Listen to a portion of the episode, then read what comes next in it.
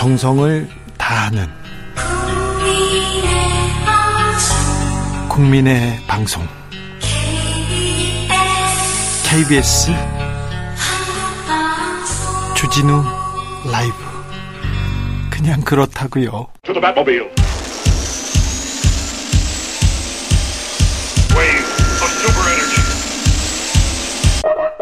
주 기자의 1분 지난 대선을 보름 앞둔 2022년 2월로 가봅니다. 윤석열, 이재명 후보, 박빙 그래서 치열하게 다투고 있었습니다. 국민의힘 윤석열 후보는 제3지대 안철수 후보, 와 단일화에 심혈을 기울이고 있습니다. 2월 25일자 문화일보 칼럼입니다. 제목은 너무 늦은 단일화는 없다. 한번 볼까요? 아, 윤석열 안철수 단일화는 이번 대선에 시대 정신을 온전히 담는 그릇이 될 수 있다. 단일화를 지상 과제라고 외칩니다. 이재명은 절대 안 된다고 생각하지만 윤석열이 되면 달라질까 고민하는 유권자나 안철수의 주장에 동의하지만 사표를 우려하는 유권자들에게 새로운 선택의 기회를 준다. 이들은 방황 방황하는 스윙보터가 아니라 우리 정치의 건강성을 지키는 버팀목이다. 아, 그래요?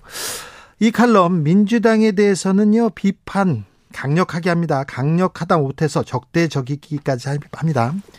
제대로 된 단일화는 남은 선거 운동의 흐름을 장악한다. 이재명은 중앙 정치에선 신인이지만 기성 정치권의 구태를 그대로 답습했다.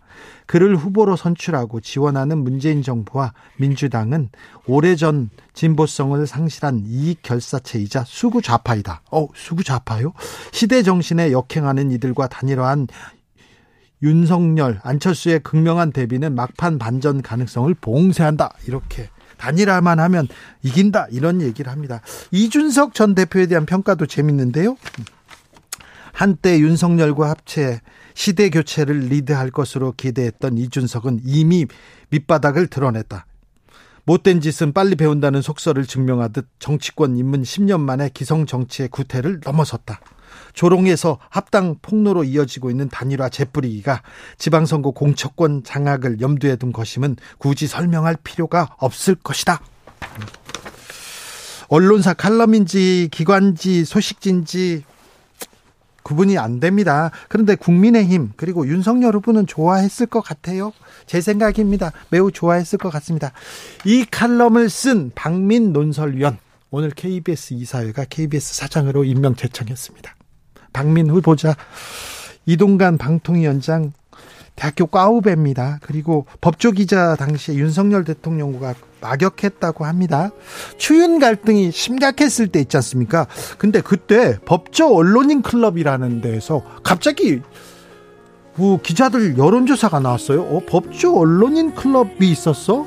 그런데 법원 검찰청 출입기자 94%가 추 장관의 수사지휘권 잘못됐다 부정적이다 이런 조사를 내서 윤 총장에게 힘을 실어준 기억이 있었죠. 법조 언론인 클럽이 있었습니다. 그때 회장이 박민이었습니다. 여기 국민의 방송 사장이 우리 사장 될 건데 조심해야 되는데 그래도 할 말은 해야겠습니다. 주기자의 1분이었습니다.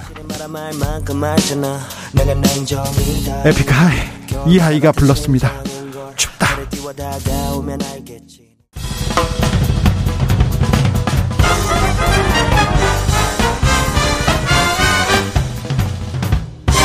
훅 인터뷰. 훅 인터뷰 이어갑니다. 강서구청장 민주당의 압승으로 끝났습니다. 국민의힘은 어, 수습 방안에 분주한데 민주당에서는 신중한 분위기입니다. 민주당인 게 이긴 것이 아니다. 윤석열이 진 것이다. 이렇게 얘기하고 있는데요. 더불어민주당 안민석 의원과 얘기 나눠, 나눠보겠습니다. 의원님 안녕하세요. 네, 안민석 의원입니다. 네. 의원님은 평소에는 막 조금 그렇게 바빠 보이진 않아요. 스타일이. 그냥 그렇다고요. 그런데 국감 때는요, 엄청 열심히 일합니다. 이분 뭐 큰 청문회에 나오고 그럼요, 실력을 발휘합니다. 국감 기간인데, 자, 의원님, 무슨 뉴스, 무슨 일 준비하고 계십니까? 국정감사 때요? 네. 그 국정감사는 야당의 시간이지 않습니까? 예. 그리고 이번 국정감사는 21대 마지막 국감이고요. 네. 그러니까 저를 비롯해서 제 민주당 의원들이 실력을 보여 보여주어서 네. 유능한 민주당이라는 아니 그러니까 받아야 되고요. 알았으니까 무슨 뭘 준비하고 네. 있냐고요. 어 저는 이번에 독도 문제를 좀 집중해서 다루고 있어요. 독도요? 예. 왜요?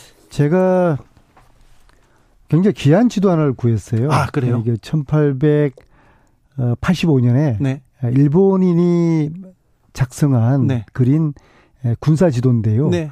그 지도를 보면은 우리 동해 바다 쪽을 예. 군사 분계선을 그었는데 네. 그 조선 쪽으로 송도 지명을 집어넣었어요. 네. 그 독도를 19세기까지는 송도라고 불렀어요. 그래요? 예. 그리고 음 그래서 이 지도를 제가 국정감사장에서 보여주면서 왜 그러냐 그러면은 네.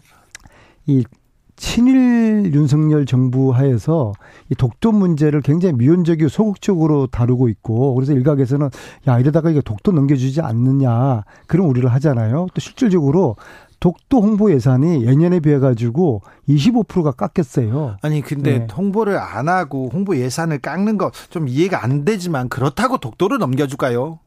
그러지는 않겠죠. 하지만은 네. 에 근데 이상하잖아요. 그 일본이 일본 네. 제가 이번에 국정감사에서도 일본 교과서를 저 구해가지고 네. 그 보여주고 있는데 그 교과서에는요 이렇게 써 있어요. 1905년에 예. 우리가 독도를 다시 되찾았다. 그런데 예. 1950년대부터 한국이 예. 다시 우리 영토를 뺏어갔다. 네. 그렇게 써져 있어요. 그러면 1905년 전까지는 우리나라 땅이었다는 걸 어, 그래서 증명하는 거 아닙니까? 그래서 일본이 지금 주장하는 것이 그래서 네. 일본 자기는 독도가 자기 땅이라고 그러고 예. 한국은 또 우리 땅을 하고있지 않습니까? 그러니까 음. 그걸 갖다가 국제 사법 재판소에 넘기자. 분쟁화 하려고 하는 거 아니에요? 예. 근데 일본은 자신을 가지고 있거든요. 예. 이럴 때일수록 우리가 독도 교육, 제가 교육부 교육위원회 소관이니까 네. 독도 교육을 더 철저히 하고 네. 독도 홍보 예산을 더 늘려야 되지 않겠습니까? 네. 그런데 예년의 예산을 지키지는 못할 망정 예산을 줄였다는 것은 이게 좀 묘한 분위기가 있는 것이죠. 그래서 제가 좀 이 분위기를 환기하는 차원에서 네. 독도 지킴이를 자처하고 있고요. 예. 예. 그다음에 저희 이제 상임위 차원에서는 김건희 여사 논문 표절 예. 예 2라운드를 지금 하고 있는데요. 2라운드요? 예, 아직 이게 표절 검증이 안 됐어요. 그래서 아니 근데 그, 언제적 나왔는데 아직도 안 돼 있어요. 대학교에서. 이 이번에도 이 관련 정인들이 예. 외국으로 다 가버렸어요. 그 국립대 교수 한 분은 네. 그 김건희 여사의 표절 논문 의심을 도와준 걸로 받고 네. 있는 분인데 갑자기 이분이 증인 신청하니까 외국으로 주행랑을 쳐버리고요. 아니 저기 지금 강의하고 있는 강의하고 있는 학기 중간에 학기 네 그리고 국민대 이사장은 네. 지난해에도 증인 신청했는데 국정감사 앞두고서 또 외국으로 주행랑 쳤는데 지난해 이어서 이어서 올해도 외국으로 주행랑을 쳐버렸어요. 그러니까 네. 이거 어떤 증인들을 불러와서 여기 대해서 따져 묻고 검증을 해야 되는데 네. 이게 주랭랑을 치는 이런 분위기라 가지고 이번에도 역시 김건희 여사의 논문 표절 검증 제대로 이루어지지 않을 것 같다. 그런 좀 예감이 듭니다. 그럼 계속해서 국감 때마다 김건희 여사 논문을 얘기해야 됩니까? 그러다가 21대 국회는 이제 문을 닫는 거죠. 그래요? 네. 아, 또 이런 방법이 있군요. 참. 자, 선거 얘기로 가보겠습니다. 선거는 이기고 봐야 되나 봐요. 민주당은 조용하고 일단 국민의힘 굉장히 부산합니다. 화장 말고 성형 수술해야 된다, 전면 수술해야 된다 이런 얘기도 하고요. 대통령도 청, 책임져라 이렇게도 얘기 나옵니다. 국민의힘 어떻게 보고 계십니까? 일단 이제 이번 이제 선거가 예? 국민들이 윤석열 정부에 대해서 회초리를 든 선거 아니겠어요? 네. 그것도 아주 세게 회초리를 이제 내리친 것이죠. 네. 그러면 집권 여당으로서는 당연히 뭔가 쇄신을 해야 되는 것이죠. 예. 쇄신 전에 책임을 누군가 져야 될 거 아니겠습니까? 네. 보통은 지도부가 지는 건데 네. 지금 김기현 대표 하는 걸로 보면은 청와 어, 용산에서 오다를 받은 것 같아요. 버텨라. 음, 네. 네. 그래서 그 이야기는 뭐냐 그러면은 이 선거 결과에 대해서 네. 국민은 해초를 세게 쳤는데 네. 그다음에 네. 국힘은 이 선거의 결과를 네. 축소하려는 것 같아요. 뭐, 뭐 26개 지역구 중 아니 뭐 자치구 중에 뭐 서울의 구 중에 하나 아니야 이렇게 또 얘기하겠죠. 험지였다 또 얘기하더라고요. 국힘의 후보를 누가 내리꽂았습니까? 네. 다 알지 않습니까? 용산에서 내려꽂았다고 다 이렇게 보지 않습니까? 그냥 그러면 그렇게 이렇게 추정하죠. 그렇죠. 근데 그러면 사실 이 책임은 네. 용산에 일단 있는 것이죠. 그런데 오늘 이제 용산에서 나온 오후에 대통령의 메시지는 네. 선거 패배를 교훈. 으로 삼아가지고 네. 쇄신하도록 하라. 예. 주어가 없어요. 정작 책임은 용산인데 어, 국힘이 알아서 쇄신해봐라. 네. 유, 전형적인 유체 이탈 화법이죠. 그래서 이렇게, 이렇게 될줄 그 예상하셨잖아요. 근데 어느 누구도 이준석 대표 빼고서 저는 네. 이준석 대표 전 대표 멍석가 멍석 깔아주고 싶은데요. 네. 18% 차이를 예상을 유일하게 했지 않습니까? 네. 저희 당에서도 보통 15% 정도는 이기지 않겠느냐 네. 했는데 네. 설마 18%까지 그랬는데 크게 이겼죠. 어, 그다음에 네. 투표율이 50% 가까이 있지 않습니까? 네. 이것은 밀란이 일어난 수준이거든요. 그런데 용사는 국민의힘은 이 선거 결과를 애써 축소 내지는 폄하하려고 하는 것이죠. 그러면 이제 쇄신하지 않고. 네, 그럼 어떻게 합니까? 김기현 대표는 그 자리에 머물고. 그리고요. 비대위 그런 것도 없습니까? 비대로 가려 그러면 김기현 대표는 물론 나야 되는 것이죠. 네. 예, 그래서 당장에 그럴 것 같지 않고요. 네. 뭐 자중실화는 일어날 것입니다. 지금 얘기가 나오는데 그러면 어, 민, 국민의힘은 어떻게 갈 것으로 보입니까? 큰 변화가 있으면은 정신 차려서 비대위 체제로 가던 크다란 쇄신과 혁신이 일어나겠죠. 근데 지금처럼 선거 결과를 의미를 축소한다 그러면은 그냥 이대로 가는 거겠죠. 이 그림이 누구한테 지어져 있습니까? 대통령한테 주어져 있어요. 그리고 네. 그 그립을 잡은 대통령이 판을 주도한 그런 선거가 이번에 강서 선거였거든요. 네. 이 강서 선거는 예비 심판의 성격을 가지고 있어요. 근데 예. 이 예비 성 심판의 성격은 심판에서 다음 총선엔 더 강해집니다. 그거는 이제 본 심판이 되겠죠. 예. 근데 예비 선거 심판에서 이렇게 크게 졌는데도 정신 못 차리면은 계속 이 기조로 이제 가겠다는 것이거든요. 네. 그렇게 되면은 어차피 총선이라는 건 내년 총선은 윤석열 정부의 중간 평가 성격이거든요. 이거는 네. 저희들이 그렇게 구도를 짜고 싶어서 한 것도 아니고 그거는 저희들이 피할래야 피할 수 없는 그런 그 구도가 되지 않겠습니까? 그럼에도 불구하고 예비 심판의 의미를 축소하게 되면은 용산이나 국민의힘은 본 선거를 이 기조로 이제 가게 되겠죠. 그럼 뭐 저희들은 사실 뭐 나쁠 건 없으나 이제 이럴수록 저희들이 방심하거나 안일하지 않고 네. 통합과 혁신의 기조로 국민들의 마음속으로 파고 들어가야 되겠죠. 어찌됐든 그 국민의힘 상황 굉장히 바쁘게 움직입니다.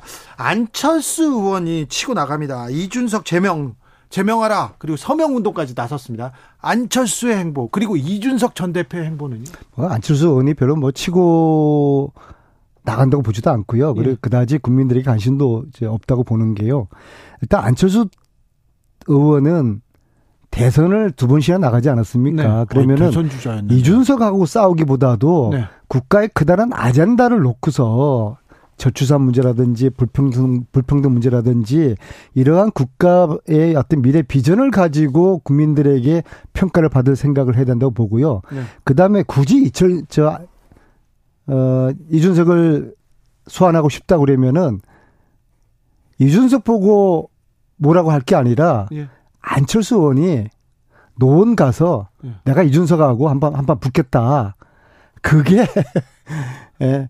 그게 오히려 더 저는 저 맞는 자세라고 보는데요. 아니 안철수 의원은 저기 분당에서 지금 이렇게 잘 계신데 왜 노원으로 가시겠어요? 아니 근데 이제 이재명 오라고 그러고 네. 또 이번에는 또 저 이준석 소환하고 그러지 않습니까? 이분이 좀 초조한 것 같아요.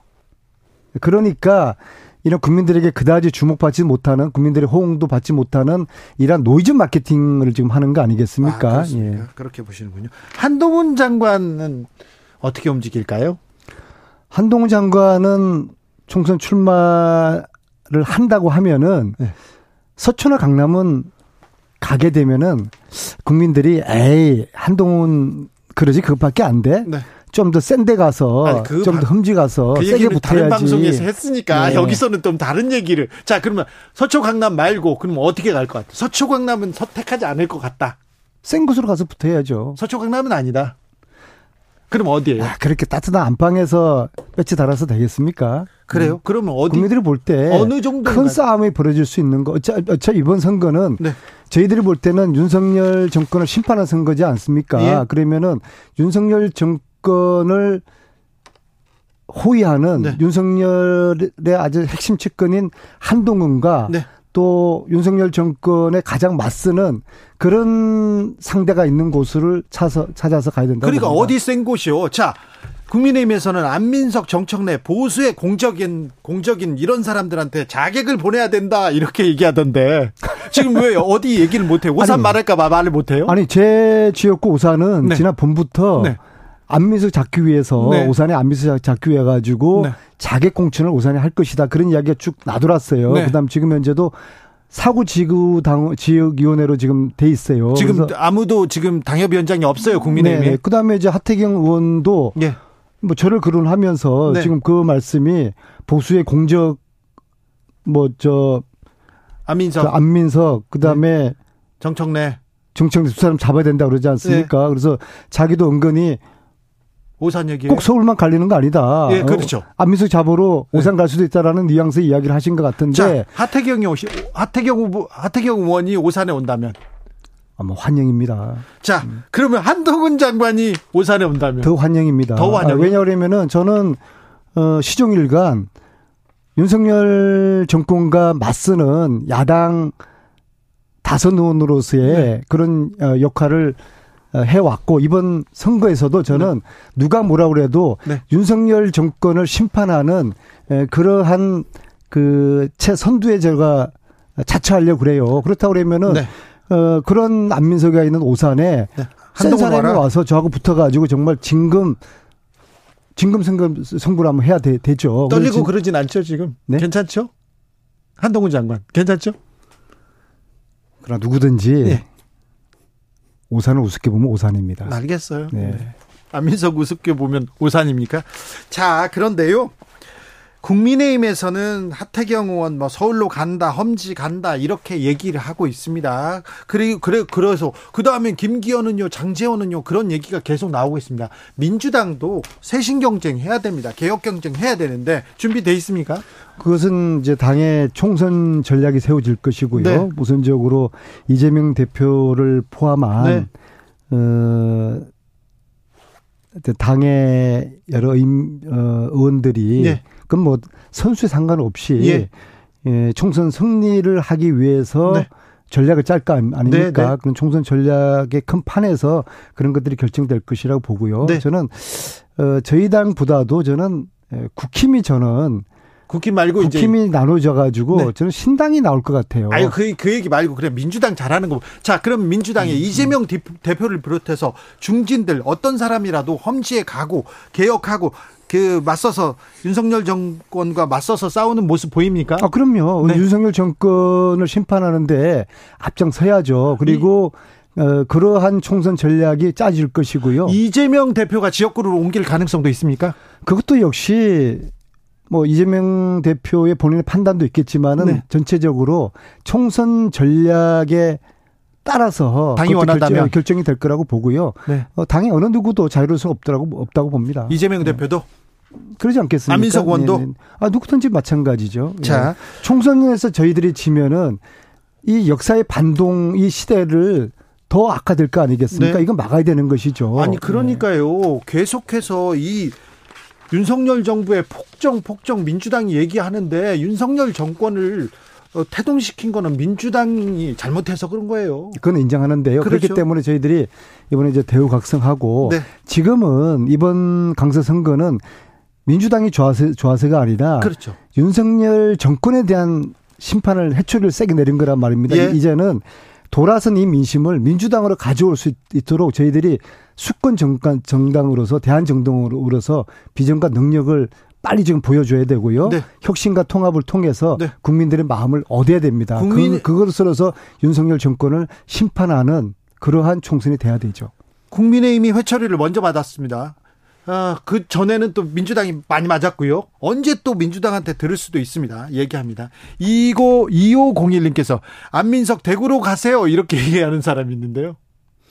저희들 누, 저희 당 누구든지 이제 총선 전략이 짜여지면은 네. 네, 거기 따라서 어, 당의 어느 누구라도 네. 거기에 뭐 따라야 되겠죠. 알겠습니다.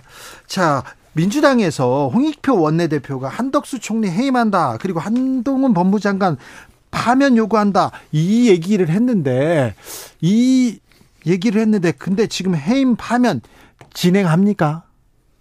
지금 국정감사 기간인데요. 네. 저희들 기본적인 기조는 이번 네. 강서 선거 결과에 나타난 이 민심은 네. 국정 운영에 대한 총괄적인 책임을 총체적인 책임을 국무총리가 져야 되지 않겠습니까?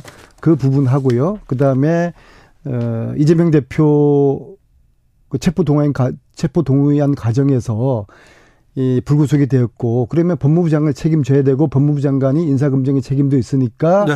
그거와 함께 법무부 장관의 책임을 물어야 된다는 것이 저희들의 이제 기본적인 기조고요. 예. 그리고 어 어떠한 타이밍에 어떠한 구체적인 전술 카드를 쓸지 그것은 지도부에서 결정을 하겠죠. 네, 그렇습니까? 아무튼 선거가 끝났습니다.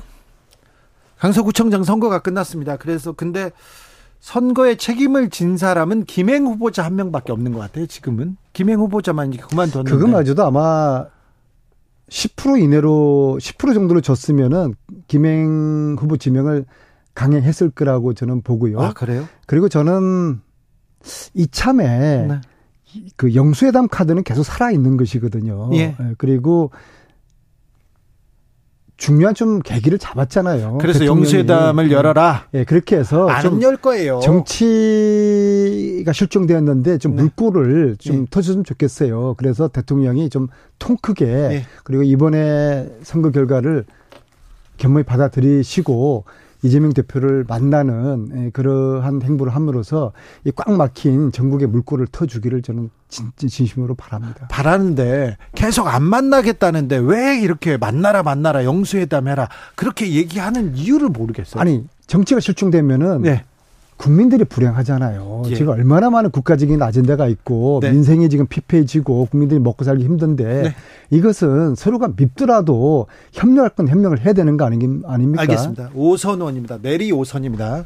그리고 청문회 스타입니다. 보기와 달리 청문회 스타 맞습니다. 자, 근데 김행 저 장관 후보자 청문회 같은 청문회는 지금 저는 기억이 없습니다. 이거 후보자가 면접 보러 왔다가 국민 면접 보러 왔다가 사라지는 이런 일은 본 적이 없어요. 전 세계적으로 이런 사례는 없을 것 같은데요. 이제 네. 인사청문회가 2000년에 시작이 됐을 거예요. 예. 그래서 지금 한 25년 가까이 됐는데 인사청문회 한 이래로 후보자가 중간에 이렇게 주랭랑 치듯이 자리를 뜬 경우는 이건 처음인 거죠. 아니 그런 이런 경우는 앞으로 막기 위해 가지고 네. 어떤 법적 제도적인 그런 방안이 강구돼야 될 것입니다. 근데 저는요, 김행 후보자의 흠결이 다른 장관들, 다른 후보자의 흠결보다 크다고 생각되지 않습니다. 왜 청문회에서 효과적으로 민주당이 대응하지 못할까? 이런 생각 계속 합니다. 그래서 이제 국방부 장관 후보나 지금 지명됐지만은 유인촌 문체부 장관 후보, 장관 후보 장관이, 당시에 장관이죠. 이분들이 운이 좋은 분들이에요. 이분들도 엉터리 후보였지 않습니까? 어떻게 어떻게 저런 사람들을 골라 골라서 저렇게 그 후보를 골랐을까 싶었는데 이 두 분의 흠결이 김행 후보에 의해서 싹 가려져 버렸죠. 네. 그래서요. 그래서 민주당이 효과적으로 막아야 되는데 저 다른 쪽을 막아야 되는데 김행 후보한테 뚫린 측면도 있어요. 전략적으로. 아, 도망가는 걸 어떻게 잡습니까? 그렇습니까? 네. 알겠습니다. 네.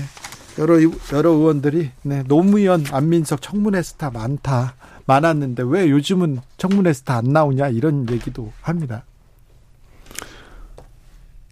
윤석열 정권에 맞서는 네. 예, 그런 맨뭐 선두에서 예. 언제 어디든지 예, 그런 역할을 하면서 어, 헌신을 하려 합니다. 아 의원님이요? 음. 네. 갑자기 의원님 자랑으로 끝나네요. 이제 시간 다 됐습니다. 안민석 더불어민주당 의원이었습니다. 감사합니다. 네, 고맙습니다.